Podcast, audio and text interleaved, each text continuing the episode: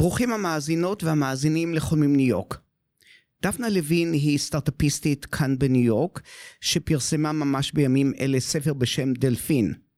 אני לא מכיר הרבה סטארטאפיסטיות וגם סטארטאפיסטים בעיר הגדולה שכתבו ספר בעברית. והספר של דפנה מספר סיפור אירוטי, לא של ניו יורק, אלא של חיפה, שיצא למוניטין כמי שתושביה הולכים לישון מוקדם. ועכשיו אנחנו יודעים מדוע. והכל נכתב כאן בניו יורק. אז כל אחד והחלום הניו יורקי שלו. לי קוראים חיים אנדברקר ואת הפודקאסט הזה עורך גדעון ריקרדו. מה מדליק אתכם לגבי ניו יורק? להשקיע במניות של החברה החדשה הזו. אחוזי הקליטה הם בסך הכל אחוזים. זה היה רגע מכונן שבו... למשוך מבטים של גברים עשויים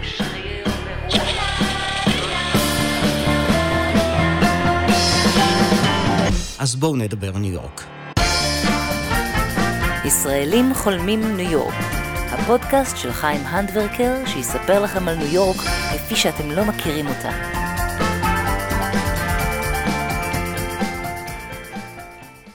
אדווה ישבה שרועה במושב האחורי. גרביונים ירוקים מגולגלים במעלה הירכיים, ובתוכם טמונים התחתונים, עם התחתונית המשומשת. היא הגביהה את האגן והכוס שלה היה מונח כמו חיה קטנה ושעירה, עם לב חלק ורטוב. הקפוצ'ון הלבן היה פתוח, ומתחתיו גופייה לבנה, שכיסתה חזיית הנקה מרופדת. הציצי שבתוכה היה קטן ורך, עם פטמות כמו שני אצבעונים זקורים. סביב הפטמות, טבעת שערות. רכבת חלפה ליד החניון הריק של חוף זמיר. בקושי היה אפשר לשמוע את הים, אפילו שחנינו ממש מעבר לקיר המסעדות החשוכות שפניהן לטיילת. האקליפטוסים הגדולים לחששו מעל המכונית. ג'יפ דהר בכביש שהאט והוסיף לנסוע. עצרנו לרגע. השמשות של המכונית כוסו עדים. היא נאנחה בקולות קטנים. האוזניים שלה היו קשות, השפתיים רכות. היו לה עגילי חישוק ועוד חור קטן שני שהפאה הסתירה. אף דק וארוך ועיניים חומות גדולות. הריח שלה מילא את האוטו. שפשפתי אותה לאט ובסיבובים באצבעות רטובות. בכל פעם שהעמקתי היא נאנחה יותר. בלי הרבה ניסיון לא הייתי בטוחה מה הקצב והעוצמה הנכונים, אין לי במיוחד חוש קצב. השדיים שלי היו בפה שלה, היא נשכה לי את הפטמה שוב ושוב. להקת בנות התנגדה בספוטיפיי, מדי פעם פרסומות כי לא עשיתי מנוי. אני דוסית מדורדרת, היא אמרה. הציעה להביא בירה מהמכונית שלה. הייתה לה בירה בבקבוק בתוך שקית נייר, לצד פירות ובצל ירוק מחנות מזון אורגני. היה שם גם טופו שהיא אמרה שהיא עושה לילדים לשבת. אבל לא היה לה פותחן לבירה. היא אמרה שיש לה אולר, ובתא הכפפות מצאה סכין יפנית. האוטו שלה מלא בכיסאות ילדים. יש לה חמישה קטנים והיא לא רוצה יותר. בבגאז' עגלה כי עוד לא הספיקו להעביר הכל למחסן. כשהיא הצליחה לפתוח את הבירה, היא אמרה במהירות ברכה לפני ששתתה. מה שתגידי, עניתי. את לא יודעת להגיד אמן? היא שאלה. שתינו מפה לפה. הדלקנו סיגריה מהמצית של האוטו. על סיגריה מברכים? אדווה אמרה שבעלה שהוא רב קנה לה רוקט פוקט כדי להגביר לה את המיניות. הוא חשב שהיא א-מינית כי היא לא רצתה לשכב איתו. היא התמכרה לרוקט פוקט והסתגרה בחדר הרחצה. זה לא עזר לרב, היא נדלקת מפורנו לסבי. זה מה שהיא רואה כשהיא נוגעת בעצמה. אני מתפללת להשם שאני לא אוהב יותר נשים, היא אמרה, אבל זה לא עובר לי. אני לא יודעת לאונן בלי הרוקט פוקט, רק עם המכשיר והוא מרעיש, אז אני לא יכולה במיטה. היה מאוחר וקר, הרוח מלוכה. נפרדנו אחרי הבירה והסיגריה.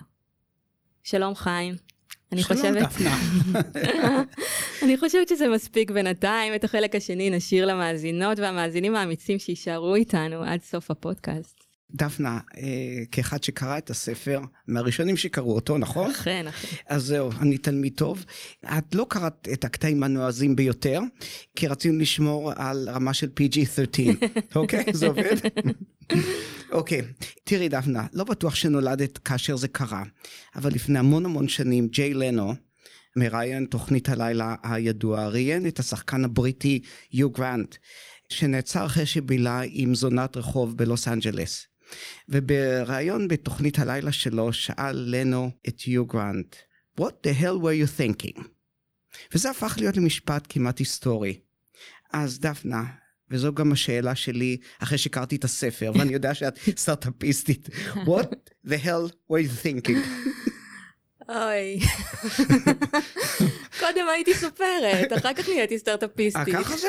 אני לא ידעתי את זה, כן, אוקיי. כן. תמשיכי, כל כן. הסטארט-אפ זה עניין חדש לגמרי, אני פה רק תשעה חודשים. לא יכולתי להגיע לפה כנראה לפני שהגשמתי חלומות אה, יותר עמוקים ומורכבים באישיות אז שלי. הספר הזה הוא חלום יותר עמוק? הסטארט-אפ זה חדש, כן. אז זהו. נו, אז what the hell were you thinking? מה, שזה אה, לא, זה לא יו גרנט- בסדר? מה שיו זה לא- גרנט אמר, הוא אמר, I was naughty. But, uh, לא, אני חשבתי שמיניות, אירוטיקה, סקס, פורנו, אוננות, וגם התאבדות, אונס, יריות ברחוב, כל הדברים האלה הם חלק מהחיים שלנו. ולא נראה לי שצריך להפריד אותם בתוך הספרות או בכלל בתוך התרבות שלנו. זהו, על זה רציתי לכתוב. רציתי לשים את הדמות בעולם של אישה שחווה את הדברים האלה ביחד ולא חשה אשמה על תשוקה. ולא בהכרח התשוקה או המיניות שלה הם טראומה, שצריך אה, לדבר עליהם כטראומה. לא בהכרח, יש גם מיניות פורצת, בריאה, משתוקקת, נפתחת לעולם, מחפשת אה, מגע אנושי, מחפשת סכנה. אז בואי נתחיל עם שאלה מאוד פשוטה. במה הספר עוסק? נו, לא ידעתי שמתחילה. לא פשוט. Uh, הספר מספר על זוג נשוי, גבר ואישה, בשנות ה-40 בערך, לחיים שלהם, שמגיעים מהמרכז לחיפה, ואיך שהם מגיעים, פורצת הקורונה, uh, ומסתגרים בבית היפהפה והעתיק שלהם uh, ליד שוק תלפיות, והחיים מתחילים uh, לקרות סביבם, דרכם, מתוך החצר, מתוך הבית. הם מגלים בעצם את העולם שהם הגיעו אליו, השכונתי, את המרחב החיפאי, דרך המרחב האישי שלהם ודרך החוויות שלהם בתוך תקופה של ריחוק חברתי. ומה שקרה זה שדווקא מתוך הריחוק החברתי נפרצו גבולות, גם בזוגיות וגם בשכונה וגם ביחסים בין אישיים, שיטוטים מרחביים, שיטוטים ברשת, קרו ביתר שאת אז למספרת בספר, ועל זה, בזה הספר עוסק. כן, ולמה דלפין? דלפין זה היה השם שלי כשגרתי בפריז. אמ, כאלה בכל מיני עמדות של קפה, ותמיד היו מתבלבלים וקוראים דלפין במקום דפנה. וזה, לא הייתי מתקנת אותם, אהבתי את זה. כן, זה שם נהדר. שם מקסים, שם צרפתי עתיק. כן. אהבתי שנצמד אליי שם עם היסטוריה אחרת משלי, ויכולתי להמציא את הדמות שלי שם מחדש. אז זה נהיה בספר שם אה, כינוי באתרי אה, חיפוש. אז אה, אם אימצת את, את השם דלפין לצורך הספר, אז האם בעצם את מספרת את סיפור חייך? זו שאלה מתבקשת פשוט. השאלה הזאת זו שאלה מורכבת שמאוד מאוד מעסיקה אותי, אה, ואני חושבת שסופרים רבים וקוראים עוד יותר רבים על הקשר בין, אה, או הפער שבין הבדיון למציאות. זה אולי השאלה המסקרנת ביותר לשאול סופרים, מטבע הדברים, אבל uh, הספרות יודעת להתמודד איתה, ונותנת לה כל מיני פתרונות. בעצם כל חיבור של חמש מילים ויותר הוא סיפור והוא כבר לא המציאות עצמה. האופן שבו אנחנו, אפילו פה בפודקאסט, מחברים את הדברים למילים, זה כבר מתרחק מהמציאות, כי המציאות היא מרובת פרטים, סימנים, כתמים, אין סוף אה, דברים לחוש ו- ושעוברים בתוך הזמן החולף, וכל סיפור חייב לארגן אותם באיזשהו אופן. לכן יש התנתקות.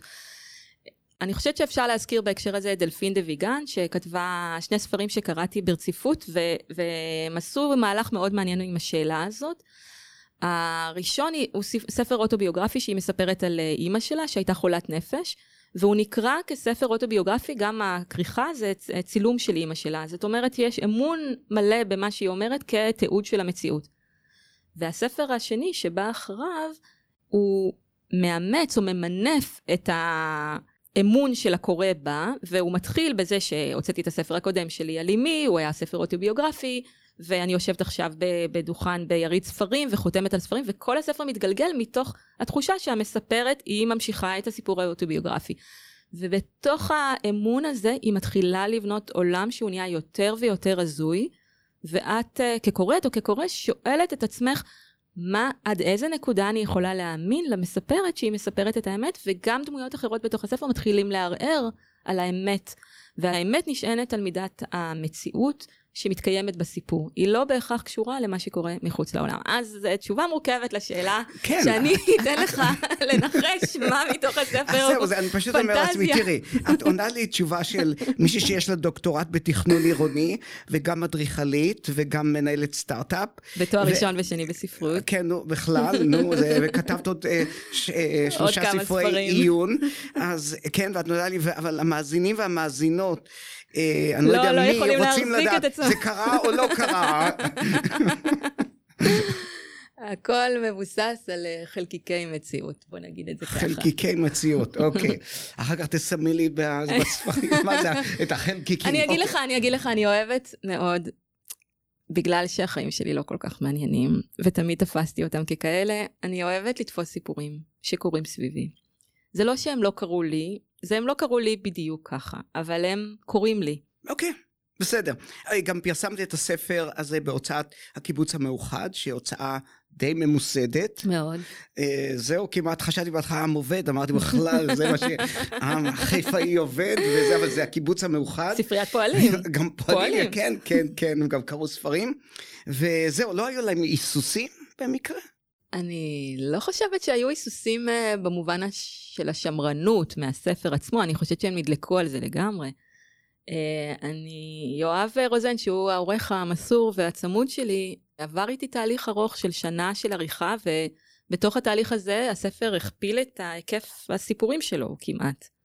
זאת אומרת שאם אתה קורא למה שקורה פה טיפול פסיכולוגי, אז תדמיין את המסע של הספר הזה. לא, אני מנסה לדמיין את השיחות ביניכם בבוקר, בעלך עומד ברקע שם, ואתם אומרים, כן, לגמרי, תתני לגמרי. לי דוגמה של שיחה ביניכם, אה, בינך לבין העורך. שיהיה קצת מצחיק. נסענו אה, ל... ל... זה כן, זה היה מצחיק, נסענו לסן פרנסיסקו לאיזשהו אירוע גיוס אה, לא מזמן, לפני חודשיים, והספר עוד היה ככה ממש לקראת הירידה לדפוס. אה, וישבתי בלובי של המלון, היה שש בבוקר, כדי שיתאים לשעון ישראל. אה, הכוס הרטוב, את בטוחה? הלב הרטוב. ה- כן, אה, יש, אה, יש אה, משחק עם המילים כדי שהן יהיו מדויקות, כן, בוודאי. אני בטוח שהיום אה, העורך של הספר מבין הרבה יותר טוב על נשים, אה, אני מקווה. בלי. שאני מכיר אותו בכלל. אני מקווה, אני כן. מקווה, אני חושבת שבאמת היו פערים שהיה צריך להשלים, כן. כן, בסדר גמור. Good for you, עורך. אה, כן, אה, אה, תראי, אף פעם לא חשבתי על חיפה כעיר כל כך סקסית. חוף זמיר אף פעם לא נשמע לי אה, כל כך מדליק, אני פשוט זוכר את זה מהרדיו, שמדווחים שמקומות החניה מלאים שם. והנה אנחנו כאן בניו יורק, שהיא אחת הערים היותר סקסיות בעולם, ואת עוסקת בסקס בחיפה, זה לא לא, בזבוז? אני... אני אהיה פרסונה נון גרטי בחיפה כן. עכשיו, כן. לא, זה בדיוק הפוך, זה הדבר ש... שהחיפאים לא מגלים לתל אביבים. יש, אה, אני, אני מאמינה שיש לנו מרחב שמתאים לאישיות שלנו, או לזמן מסוים, לא לכל החיים, אבל יש רגע שזמן, מרחב ואישיות של אישה ושל גבר יכולים להתחבר ביחד, כמו התאהבות. יש התאהבות. אני הגעתי מהמרכז לחיפה, וזה פשוט קרה לי, זה קרה לי, המרחב מימש את תפיסת העולם שלי. משהו במרחב חדר כל כך, הוא, פתאום התחברו הדברים, כמו איזה קליקים שקרו, העומק של ה... המים שזורמים על הסלעים, בטופוגרפיה החיפאית, מלמעלה למטה, המבטים המורכבים, המוצלבים, היכולת לראות את הים ותמיד להתבלבל, איפה הוא נמצא, כי, הוא, כי זה מפרץ, השמש שלו שוקעת במקום הנכון, שהיא מאירה באלכסון, היא באה מהים אבל היא מאירה באלכסון את הנמל המטורף הזה עם המכונות, העגורנים שעובדים.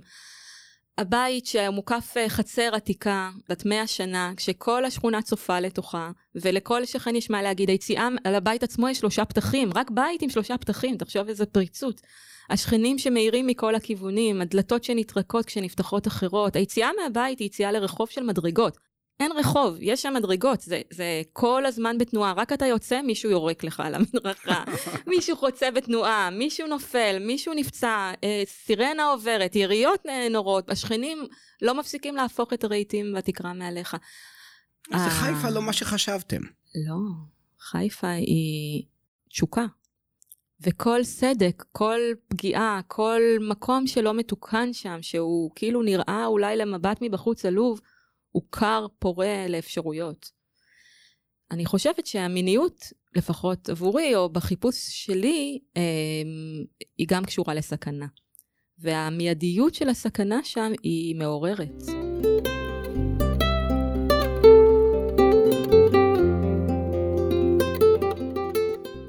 בואי נדבר קצת על הקוראים, על המאזינים והמאזינות שלנו. הם כנראה יקראו את הספר. בין השאר זה קצת, יש בזה משהו מציצני, Mm. כניסה לנפש האדם, כן. או האישה. Mm. יש לך משהו להגיד על הקוראים? מה זה צריך לעשות להם? אה, אני, אני מאוד אוהבת לקרוא, רוב הזמן אני יותר אה, קוראת מאשר כותבת. אה, אני חושבת שמילדות הוקסמתי מהיכולת להיכנס לראש אה, של מישהו אחר. אני זוכרת את הרגע ששכבתי במיטה ואימא שלי ישבה לידי ואמרתי לה, היא לא ישבה, היא בטח עברה לידי, היא הייתה עסוקה, ואמרתי לה, אמא תקריאי לי בבקשה סיפור לפני השינה, והיא אמרה, את כבר באמצע כיתה א', את בוודאי יכולה לקרוא לבד. ונתנה לי את הספר והלכה. ופתחתי את הספר, וצללתי לעולם שעד היום לא רביתי ממנו. זה היה פשוט, זאת הייתה תחושה של שחרור אדירה, שאני לא צריכה שום תיווך בשביל להיות בכל רגע נתון במקומות מקבילים. אני יכולה להמריא או לשחות באוקיינוס אדיר, וזה פתוח לפניי בכל רגע שאני פותחת את הספר, אני יכולה להיות בקיום מקביל מחוץ לגוף שלי. זו חוויה רוחנית. אולי אנשים לוקחים סמים בשביל אה, לחוות את היציאה מתוך האגו. אני חושבת שהספרות מאפשרת את הדבר הזה. אני מאוד מקווה שהקוראים והקורות שלי יחוו כן. משהו מזה. האמת היא שזה הסבר מאוד יפה נתת לנו כאן, זה ממש מרגש. אה, אצלי הסמים זה המיקרופון, אבל כל אחד בעניין שלו. יש כאלה שאוהבים קהל. אוקיי, בואי נעשה פסק זמן מהאירוטיקה, אני מבטיח שאנחנו נחזור ונעבור להייטק. אז יש לך סטארט-אפ, נכון. במה הוא עוסק? הסטארט-אפ שלי אורבן מיקס, אני שותפה ביחד עם אה, דוקטור שרון יבו איילון, שהיא גם אדריכלית, והסטארט-אפ שלנו הוא בעצם פלטפורמה, זה סופטוור לניהול של תהליכי אה, התחדשות עירונית עבור יזמי נדל"ן. כן. אנחנו לוקחות את העולם של, ה-workflow ושל ה, של ההתחדשות ועושות אותו משחק בעצם בתלת מימד, באופן אה, נגיש מאוד לאנשים שעובדים בשטח שהם לא בהכרח אה, אדריכלים או אנשי מקצוע ברמה מאוד מקצועית, הם צריכים לדאוג להתחדשות של הבניינים, של הדירות, בזמן שגרים דיירים בבניין. משהו דומה לתמ"א 38 בישראל, אבל כמו באמריקה, זה בגדול. הבנתי. וזה מאוד קשה לנהל את זה. והגעתם לניו יורק לפני כמה זמן? אני הגעתי לפני uh, תשעה חודשים עם המשפחה שלי, שרון כבר פה כמעט ארבע שנים. הבנתי. וכמה זמן הסטארט-אפ קיים? אה, ממש נולד.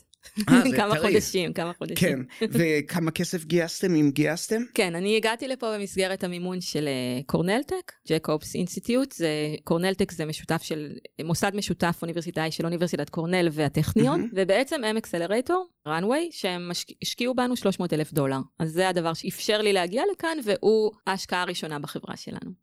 כן. והם המשקיעים היחידים כרגע, או שיש עוד? אנחנו בשלבי חתימה עם משקיעה נוספת, אני לא יכולה לתת פרטים. אה, כמובן, אז זהו. השאר אם תקנו את הספר. אז כן. כן, וכמה עובדים יש לכם? אה, זה בינתיים שרון ואני, ויש לנו אה, מהנדס ראשון שעובד איתנו, ועוד צוות של אה, עוד שתי סטודנטיות. אוקיי, אז תראי, את סטארט-אפיסטית, יש לך סטארט-אפ. זו- וזו בעצם מלחמה בלתי פוסקת לגייס כסף. נכון, גם השוק כאן. מאוד הרי קשה. משקיעים מסתדרים עם זה שפרסמת ספר אירוטי, אולי זה יביא לכך שלא ישקיעו בכם. חשבת על זה? לא חשבתי על זה, כן, אבל אני חושבת שהגישה שלך צריכה להיות לגמרי הפוכה.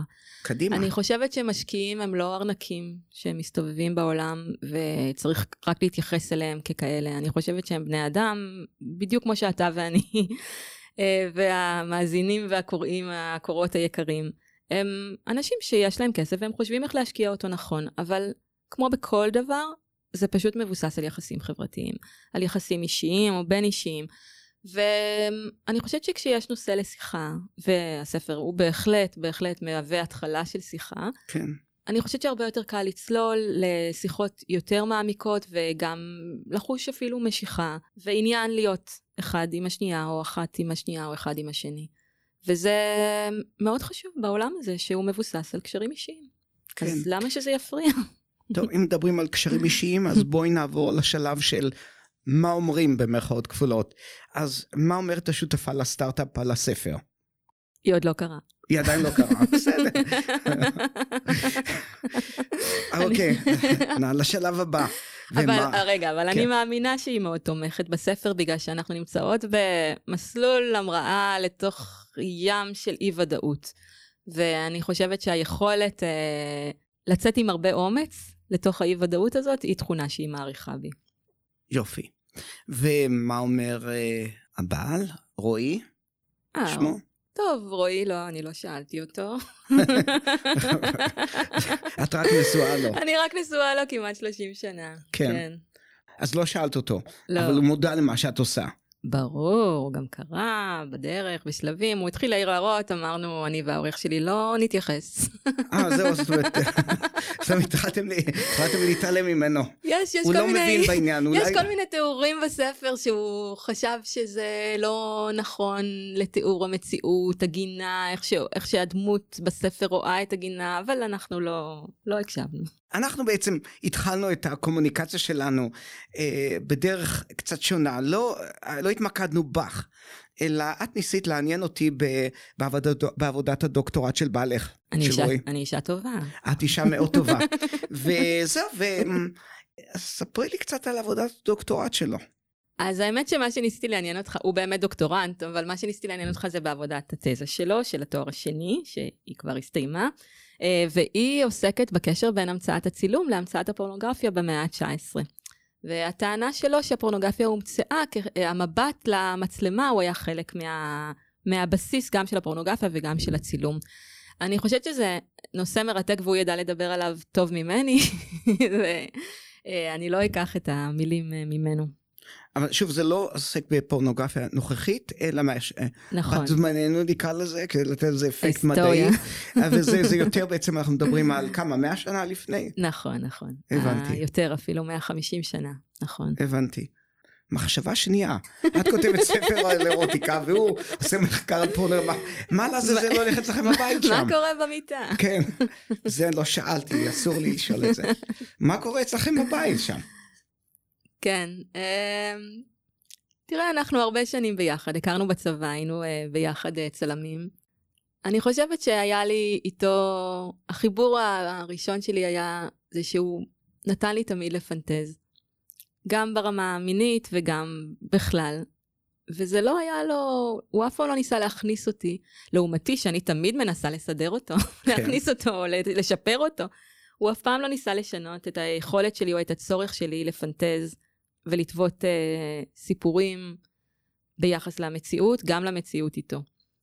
האמת, פגשתי אותו באחת ההפגנות אה, Mm, נגד mm. ההפיכה, נכון. והאמת ששניכם נראים כמו שני ילדים טובים מירושלים, אבל שם במוח ההשתוללות היא רבתי. לא נראה לי שאנחנו כל כך חריגים. כן, בסדר, בסדר.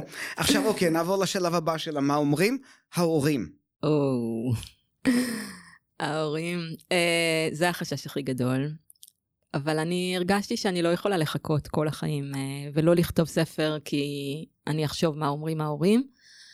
אה, אי אפשר לכתוב ולחשוב על המשפחה. צריך ממש לחשוב שאתה, שהקוראים שלך יהיו קוראים זרים גמורים, ולתת להם מעצמך דברים שאתה לא מוכן אה, לקבל עליהם ביקורת מהאנשים שאוהבים אותך.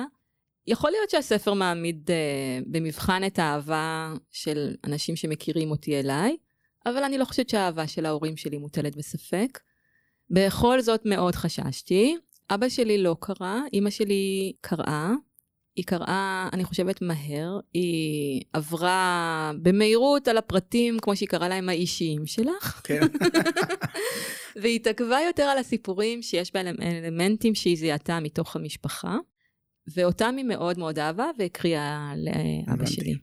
אה, היא אמרה שמה שהיא התרשמה ממנו זה שהחיים הם אה, בעיני המחרוזת של חרוזים, וכל סיפור הוא כמו חרוז בתוך המחרוזת הזאת. היא מאוד התעניינה איך קשרנו את החרוזים, או איזה סימנים ואותות חוזרים בין הסיפורים. והיא אמרה, המחרוזת הזאת כוללת גם הורות, וגם להיות, גם להיות אם, וגם להיות בת, וגם להיות אישה, וגם לעבוד, וגם כוללת אקטים מיניים, זה חלק מהחיים. אוקיי, זו בגרות אה, מאוד בגרות מרשימה של מצד אה, אמך, אולי גם אביך. אוקיי, בוא, ועכשיו יש גם ילדים. אז הם משוויצים בספר האירוטי החדש של אמא? אוי לא, אוי לא. אני אשאיר לה להשוויץ בי בתור סטארט-אפיסטית. כן, הבנתי. טוב, אבל הם, הם קראו את הספר? לא, לא. לא. אבל בעתיד, כשהם יגדלו, אולי הם כן. אמ, כן, אולי הם כן, אולי הם יקראו. אני חושבת שיש בספר גם הצהרה על ה... או ניסיון לשבור את התפיסה החברתית, אני לא הראשונה ששוברת אותה, בין אה, אימהות לקדושה לדמות נשית שהיא א-מינית.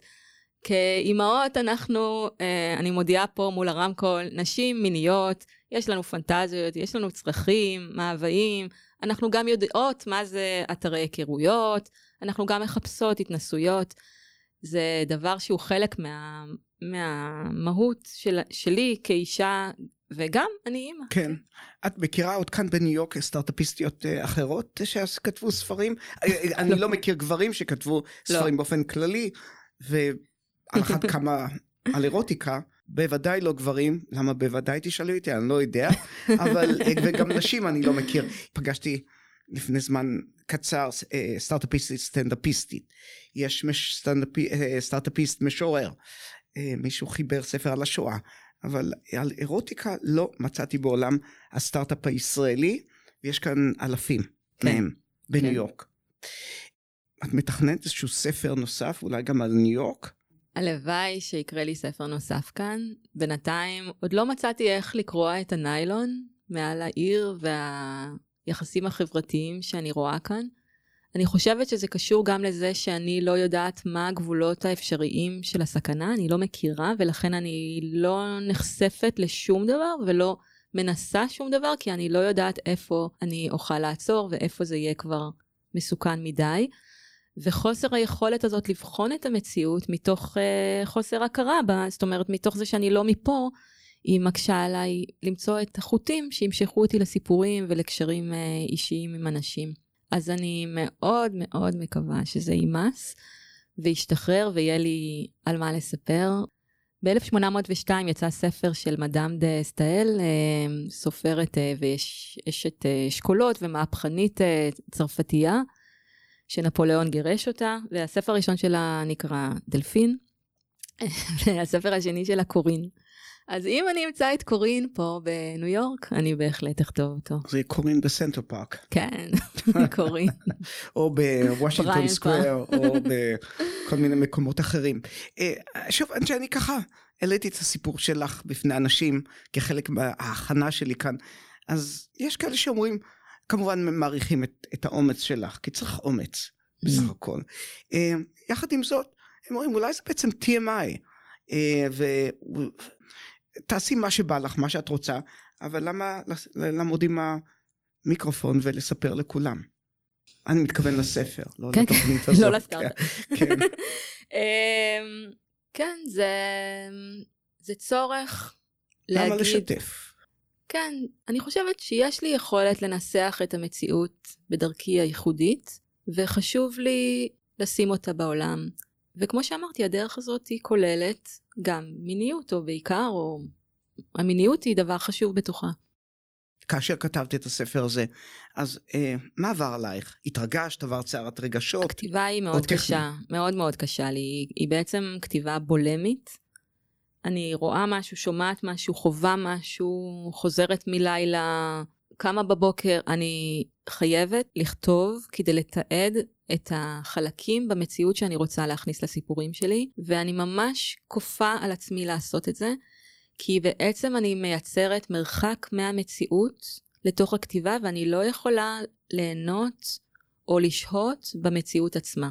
והתחושה הזאת היא תחושה קשה, והיא כרוכה במשמעת עצמית, וממש אני מכריחה את עצמי, ולכן אני קוראת לזה בולמיה. אני מקיאה על הדף את כל הסממני המציאות שאני רוצה לקשור אותם אחר כך. אני כאילו כופה על עצמי בכפייתיות לעשות את הפעולה הזאת כדי שיהיה לי חומר גלם לסיפורים. ואני לא יכולה, גם בתוך החוויה עצמה, או בתוך אירוע שקורה, אני, אני לא מרשה לעצמי, זה קצת כמו צלם באמת, אולי זה קשור. אה, שמתבונן מהצד ולא יכול להיות בתוך החוויה עצמה, אני צריכה לנקוט עמדת ריחוק. יכול להיות שקודם אה, חוויתי עמדת ריחוק ביחס ליחסים אנושיים, ואחר כך אימצתי לי את הכתיבה ככלי, או להפך, אבל בהחלט הכתיבה היא לא קלה. אחרי שיש סיפור, אז יש עבודה גדולה של עריכה שוב ושוב ושיוף שוב ושוב. אני יכולה להגיד לך שגם כשהספר כבר ירד להעתקת שמש ונהיה חקוק בשמש, עוד כתבתי לעורך שלי, אפשר אולי לשנות פה את... זה אין סוף עבודה של שיוף ושיוף ושיוף של הטקסט. כן. אה, מה ההבדל בין סיפור אירוטי לבין סיפור פורנוגרפי? Hmm. יש uh, בוודאי מחקרים על זה, ואנשים ש... או נשים שיודעות יותר טוב ממני להגדיר. אולי uh, זה פשוט המסגרת, זאת אומרת, איך זה מוגש, מה התחום שזה נמצא בתוכו בתרבות, איך מגדירים את זה. לא יודעת אם יש הבדל מהותי. כאילו אירוטיקה זה מותר יותר מאשר פורנוגרפיה? זאת אומרת, לא שפורנוגרפיה זה אסור, אבל זה נחשב פחות uh, תרבותי, או פחות, או יותר פוגעני. ואירוטיקה זה מילה יותר רכה. כן. אז עושה רושם שנשים כותבות יותר אירוטיקה מגברים. אני לא יודעת סטטיסטית, אבל uh, הרומן הרומנטי כבר במאה ה-19, או לפני זה, נתפס כמעורר חשק אצל נשים, ולכן uh, ראוי לגינוי ואסור לקריאה. זאת אומרת, הרומן הרומנטי, הספרות כמו שאנחנו מכירים אותה, היא תמיד הייתה, או מלידתה, או בגלגוליה, הייתה אה, קשורה לקריאה נשית ולגירויים אה, נשיים, והאיסור עליהם, והצורך להפר את האיסורים עליהם. אז יכול להיות שיש כאן מסורת נשית, כן.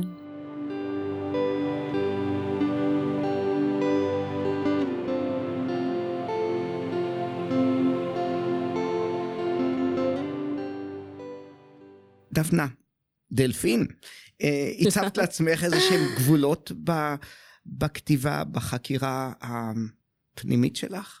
לא. לא, בכתיבה לא היו לי שום גבולות. לא, אמרתי לך, אני, אני לא כתבתי כדי שאנשים שאני מכירה יקראו.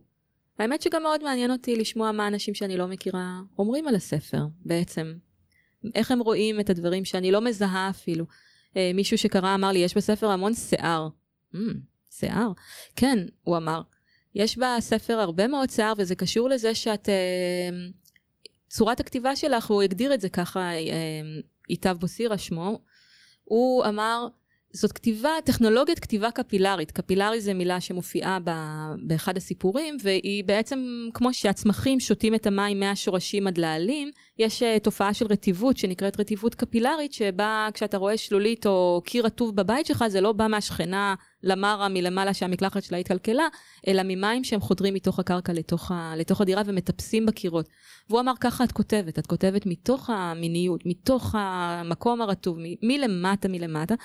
והדבר הזה הוא מעכל, הוא מחורר, הוא מרוקן את כל מה שקורה עד שזה עולה למעלה ונשארת רק המעטפת. והמעטפת הזאת היא בשיער, וכל דמות מתוארת עם השיער, וכל דבר קורה דרך השיער.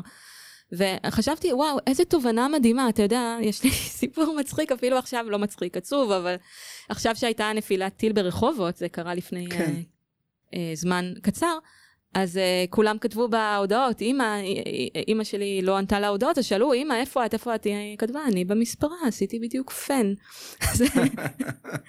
uh, כנראה שהשיער וכל הדברים האחרים שהוא אמר הם חלק מרכזי בתוך, ה, בתוך התפיסת עולם שלי. כן. אה, זו שאלה טובה, מוטיב השיער אצל דפנה. תמיד יש שם איזו שערה שלא במקומה, שערה שנתקעת. כן. בואי נעבור קצת להיסטוריה האישית שלך. את נולדת ב... איפה? נולדתי בירושלים, אה, גדלתי בחיפה. למשך כמה שנים, עד גיל שלוש. כנראה שמשהו שם קרה בשלוש שנים הראשונות של החיים שלי, שעיצב אצלי את תחושת המרחב, או יכול להיות שזה מה שקרה, שכשחזרתי לחיפה בגיל מבוגר, פתאום הקליקים התחברו. יכול להיות שהיה שם משהו באופי שלי שהתגבש ביחד עם הטופוגרפיה, הנוף, הריח והקשרים החברתיים, כמו שהם קורים בחיפה. אבל בכל אופן, שהיינו, שהייתי בת שלוש, ההורים שלי עברו לרחובות. וברחובות גדלתי בשכונה, ברחוב בארי. בשכונה קטנה, שמה נווה יהודה. אמ, בניינים אה, בני שלוש קומות על עמודים, אמ, מקיפים אה, גינת משחקים, דשא, בית ספר אה, בקצה של המדשאה, ומאחוריו אה, כביש ראשי והפרדסים של רחובות. היינו בבניין הרבה ילדים, כולם נכנסו כזוגות צעירים באותם גילאים, וכולם ילדו ביחד, הרבה מהילדים היו מהמשפחה שלי. אה, לא קרה שם כלום, שום דבר מעניין לא היה שם. אה, לא, לא מצאתי סיפורים, גם בתור ילדה, חשובים לספר על המקום הזה, ואני חושבת שזה דווקא מה שאפשר לי את העצמאות. ההורים שלי נתנו לנו את היכולת אה, להסתובב בביטחון בעולם, כנראה, וקרו דברים, קרו דברים כמובן, גם טובים וגם רעים ומרגשים וקשים, כל מיני דברים, אבל, אה, אבל התחושת הביטחון במרחב המוגן היא נשארה לי. זהו, כשבגרתי אה, אה, למדתי בירושלים, אה, פילוסופיה וספרות, תואר ראשון ושני, ואחר כך ארכיטקטורה בבצלאל, ואז מצאתי את החיבור בעצם בין הספרים והסיפורים שאני אוהבת לבין אה, ביטוי מרחבי. אני חושבת שזה היה לי קודם איזו תפיסה מרחבית מאוד מאוד חזקה. אני זוכרת שהלכתי לאיבוד ברחובות בתור ילדה, היית מאמין? אפשר ללכת לאיבוד ברחובות? אבל לא... אני מנס ציונה, אז כן, לא אז לא. לא הגעתי עד נס ציונה, אבל הלכתי לאיבוד ולא הייתה מפה ולא היה טלפון ולא שום דרך ניווט, והלכתי שעות ברחובות. ואני חושבת שאחרי שזה קרה, ציירתי לי בראש מין מפה של העיר, ונשארה לי התכונה הזאת לצייר את המפה בראש, וגם אחר כך בגילאים קצת יותר מאוחרים של נערות אה, ניווטתי אה, במסלולים, ידעתי לקרוא מפות, האוכף, כל הדברים האלה, יש לי תפיסה מרחבית חזקה. לכן כשהגעתי סוף סוף לבצלאל, המחלקה לארכיטקטורה, אחרי תואר ראשון וחצי תואר שני בספרות, אה, מצאתי את היכולת לבטא לא רק במילים, אלא גם בקרטון ביצוע ובחומרים אחרים, את התפיסות המרחביות שלי. וככה נהייתי אדריכלית. עבדתי במשרד אה, של גידי בר-אוריין, משרד אה, בוטיק בתל אביב, הוא, צמח אה, מאוד בשנים שעבדתי, והיה שם תקופת לימוד מאוד מאוד מעניינת, אבל הרגשתי שאני לא ממצה את עצמי אינטלקטואלית, וגם לא עונה לשום מטרה חברתית או צורך לשנות את העולם שיש בי, ועברתי לנהל את היחידה לתכנון אסטרטגי בעיריית בת ים. שם זה היה, ממש הרגשתי שהגעתי למקום הנכון, צומת של תככים, תשוקות, פוליטיקה, עירוניות, מלוכה ובכפכפים, וקרו שם דברים מאוד מאוד מעניינים. בת ים, שנחשבת לעיר לא הכי יפה, לא הכי יפה. שם איזשהו- את הבניין שנחשב לבניין המכוער ביותר בישראל. זה לא יאומן, לא יאומן, ההשחרה של העיר הזאת, היא הנידוי שלה מהמרחב החברתי הפוליטי המקובל על תל אביב, הילדה הרעה הזאת שתמיד צריך להעליב אותה, לא יאומן, זאת עיר נהדרת. בת ים היא עיר נהדרת, המבנה שלה, ההיסטוריה, הבסיס שלה העירוני, השלד העירוני, אה, הוא על פי תוכנית ברוולד, שהיה גדול בתכנון לא פחות מתוכנית גדס, ואפילו, אני לא רוצה לפתוח פה דיון ארוך, אבל אני חושבת שאפילו גדס אה, למד מהתוכנית של ברוולד אה, של תזכירי בת ים. ל- למאזינים מי זה, מי הגדס? גדס זה התוכנית ההיסטורית של אה, תל אביב, תוכנית עיר הגנים, שהיא בעצם יצרה את תל אביב אה, שאנחנו אוהבים לאהוב. ולבת ים יש תוכנית יפה אפילו יותר אה, עירונית בסיסית, והתוכנית הזאת היא מאפשרת לה גם היום לעשות את ההתחדשות העירונית, מבלי לשנות את, ה, את התוואי ואת התחושה של החיות בתוך הרחובות שלה. זאת עיר נהדרת, יש לה חוף ים אה, מרהיב ביופיו שמגיעים אליו אה, מכל הסביבה. זאת עיר שבשנות ה-70 עברה תהליך אה, של סטיגמה, של השחרה, חובתיה, והיא נאבקת לצאת משם, והסיבה שזה, יש לזה, אני יכולה באמת להרחיב, אבל לא יודעת אם זה המקום, יש איזה סיבות היסטוריות, חברתיות, למה תל אביב נצבעה בלבן ודאגה שהערים סביבה לא יזוהו ככאלה, איך היא זאת תל אביב אחראית לזה? לא תל אביב, זה לא איש אחד, זה לא אישה, זה לא העיר עצמה, אבל אתה יודע, התרבות היא קורית בזרמים, ו- ומה שאתה קורא גם היום על הבניין המכוער ביותר, ו- או הבניין שנהרס עכשיו אה, ברחוב בלפור, ותושבי בת ים מחאו כפיים כאילו אה, הורידו רודן, זה באמת, אה, זה דיבור לא, לא מכבד. זה באמת כן. היה בעינייך בניין מכוער מאוד? זה היה בניין מאוד קשה, עם סיפורים קשים, שלא היה ראוי להתקיים, וחבל שלקח כל כך הרבה זמן עד שזה קרה. אני חושבת שההתחדשות העירונית בבת ים היא לא מייצרת uh, דחיקת אוכלוסייה, היא מתנה ומפעל גדול שהעיר עושה למען התושבים שלה, כדי לתת ערך לדירות שיכון שלהם, שבמשך שנים הוזנחו בגלל היעדר יכולת uh, של ועדי בתים, או היעדר יכולת של תחזוקה, ותושבים שהם כלכלית במצב נמוך עם הכנסות נמוכות, ועיר שהיא הקופה שלה מרוששת תמיד, לא בגלל שהיא לא יודעת להתנהל, אלא בגלל שאין לה אזורי uh, תעשייה ומסחר מניבים.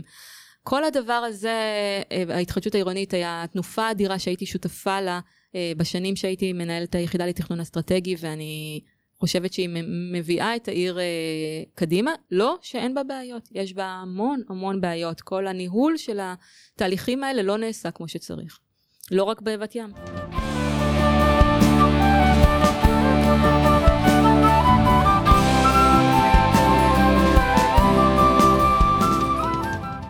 את עוסקת אה, גם בתחום אה, של הג'נטיפיקציה, שזהו תחום מרתק. בעצם תסביר לנו למי שפחות מתמצא במה המדובר. כן, אה, ג'נטריפיקציה זו תופעה, אה, בעברית אומרים עילות, אה, כמו איך? עלייה, עילות. עילות, אה. עין, י', ל', ו', ת', אוקיי. עלייה. בעצם מעמד נעלה, נעלה, יותר, נכנס לשכונות מוזנחות, ודוחק את התושבים המקומיים החוצה. זו תופעה שהיא קשורה להתחדשות של מרכזי הערים. ערים נזנחו, הידרדרו, אה, החלה בהם תופעה של פשיעה ב... נגיד בסביבות שנות ה-60 וה-70 של המאה ה-20, ה-80, ואנשים עברו יותר ויותר לפרברים, גם בישראל וגם בעולם. ובשנים שלאחר מכן התחילה תנועה חזרה לתוך מרכזי הערים, שהייתה מבוססת על זה שיש פוטנציאל רווח. בעצם מרחבי הערים הוותיקות שיש להם היסטוריה ואדריכלות, אמנם מקומות מוזנחים, אבל יש להם פוטנציאל להרוויח מהם, אה, הם נמצאים במצב מדורדר, ולכן אם ייכנס, יזרום אליהם הכסף בחזרה, התנועה של הכסף יצאה לפרברים ותחזור אליהם שוב, יהיה אפשר להרוויח. וככה המשקיעים התחילו להשקיע במרכזי הערים. אבל מי שסלל את הדרך למשקיעים ואפשר לאנשים, נגיד נורמטיביים, בורגנים, אה, כמו שאמרת, זוג שנראה אה, נראה עם ילדים טובים, להיכנס למקומות כאלה, מי שאפשר לאנשים רגילים להיכנס היו אומנים. אה, אנשים שהם יותר בשוליים, יותר אה, לא מפחדים מסכנה, או דווקא מחפשים ומתרגשים ונדהמים, אה, חווים אה, השראה ממקומות כאלה. ואחריהם באו, ה... באו, באו השאר, באו הנדלניסטים ואחר כך השאר. זאת התופעה, ג'נטריפיקציה. כן. מה את אומרת לאלה שיש להם פחות והם נדחקים החוצה מהבתים שלהם? אגב, כאן בניו יורק זה קורה, יש תהליך כזה בהרלם למשל. וויליאמסבורג, שהיום שכונה מאוד יקרה, עברה בעצם תהליך ג'נטיפיקציה כל כך חזק. בושוויק וגם אזורים אחרים, העיר כולה בתהליך אה, ג'נטיפיקציה קבוע. נכון. כמו שאמרתי קודם, אני מאמינה שלג'נטריפיקציה יש פנים אה, רבות ויש לה גם אה, צדדים חיוביים. יש דבר כזה ג'נטריפיקציה חיובית. כמו שאמרתי במקרה של בת ים למשל, התושבים הם לא נדחקים, במאמר אחד קראתי לזה ניעות חברתית ללא תנועה. הם בעצם מעלים את המעמד שלהם או את ערך הנכסים שלהם מבלי לצאת מהדירה או לצאת ולחזור אליה. זאת אומרת, יש מופעים של ג'נטריפיקציה כמו בהתחדשות עירונית בשולי אזורי הביקוש, שלטענתי היא נותנת אפשרות אה, הורשה ועליית אה, הערך הנכסים המשפחתית בתנאים שבאופן אחר באזורים המוזנחים האלה לא היו יכולים לקרות. זאת אומרת שלא בהכרח התושבים המקוריים נדחקים. וגם לא רק בבת ים, אלא גם בספרות העולמית, יש שאלה כמה באמת הג'נטריפיקציה דוחקת את האוכלוסייה המקומית וכמה היא מאפשרת להם ליהנות מהשכונה שהתחדשה. אבל אני חושבת שאנחנו באמת נמצאים היום במעבר בין אה, פוסט-מודרניזם לפרה-אפוקליפסה. ואנחנו אולי עוד נתגעגע לג'נטריפיקציה הקלאסית שהכניסה לאזורים אה, מוזנחים בעיר אה, חיים והתחדשות ואפשרויות חדשות לאנשים צעירים, כן, יותר מבוססים, אבל בכל זאת לא העשירים ביותר, אה, להיכנס לשכונות ו- ולהשפיע וגם למנף את התושבים המקוריים. אני חושבת שכל התופעה הזאת היא, היא כבר קרתה או קורית עדיין, אבל לפנינו עתידים, אה, אפשרויות עתיד הרבה יותר קשות. אני הייתי בסן פרנסיסקו, המדורות ליד חלונות הראווה, החלונות המנותצים, הבנקים הסגורים. יש שם תחושה ששום ג'נטריפיקציה כבר לא תעזור למרחב הזה שכבר הייתה, עבר ג'נטריפיקציה והמחירים כל כך כל כך התייקרו ועפו למעלה, ששום אה, זוג צעיר אה, שעכשיו מחפש או איזשהו אומן אה, יכול לעזור לו ולחדש אותו. או בליסבון שהיינו לפני שנה וראינו את הדיסנילנד של Airbnb בעצם אם אתה רואה שם איזה זקן בחלון אולי זו תמונה של זקן אולי זה זקן שהוא עומד למות כולם מחכים שהוא ימות כדי להפוך את הדירה שלו לדירה יפהפייה מולבנת ומושכרת לתיירים לתקופות קצרות. בעצם הערים מתרוקנות ולא נכנס אליהם כבר כוח העבודה הצעיר והנגיד בהתחלה אומנותי ואחר כך יותר בורגני ש, שיכול לעזור להם. ואני חושבת שבתוך הסיטואציה הזאת אנחנו חייבים, נדרשים לפתח כלים אסטרטגיים, מדיניות, ואני חושבת, ואני מאמינה גדולה בטכנולוגיה, אני חושבת שגם כלים טכנולוגיים שיעזרו לנו לתכנן ולאפשר לאוכלוסיות שונות להמשיך לגור במרכזי הערים, וזה בדיוק מה שהסטארט-אפ שלי עושה. את יכולה לנחש אה, איזה שכונות עוברות או יגיעו לכלל ג'נטיפיקציה נכונה וטובה כאן בניו יורק, אולי בישראל. זו שאלה ששווה הרבה כסף. נו, קדימה. אני לא, אף לא. אחד לא מקשיב. לא, לא אמכור לך את הידע הזה, לא, לא.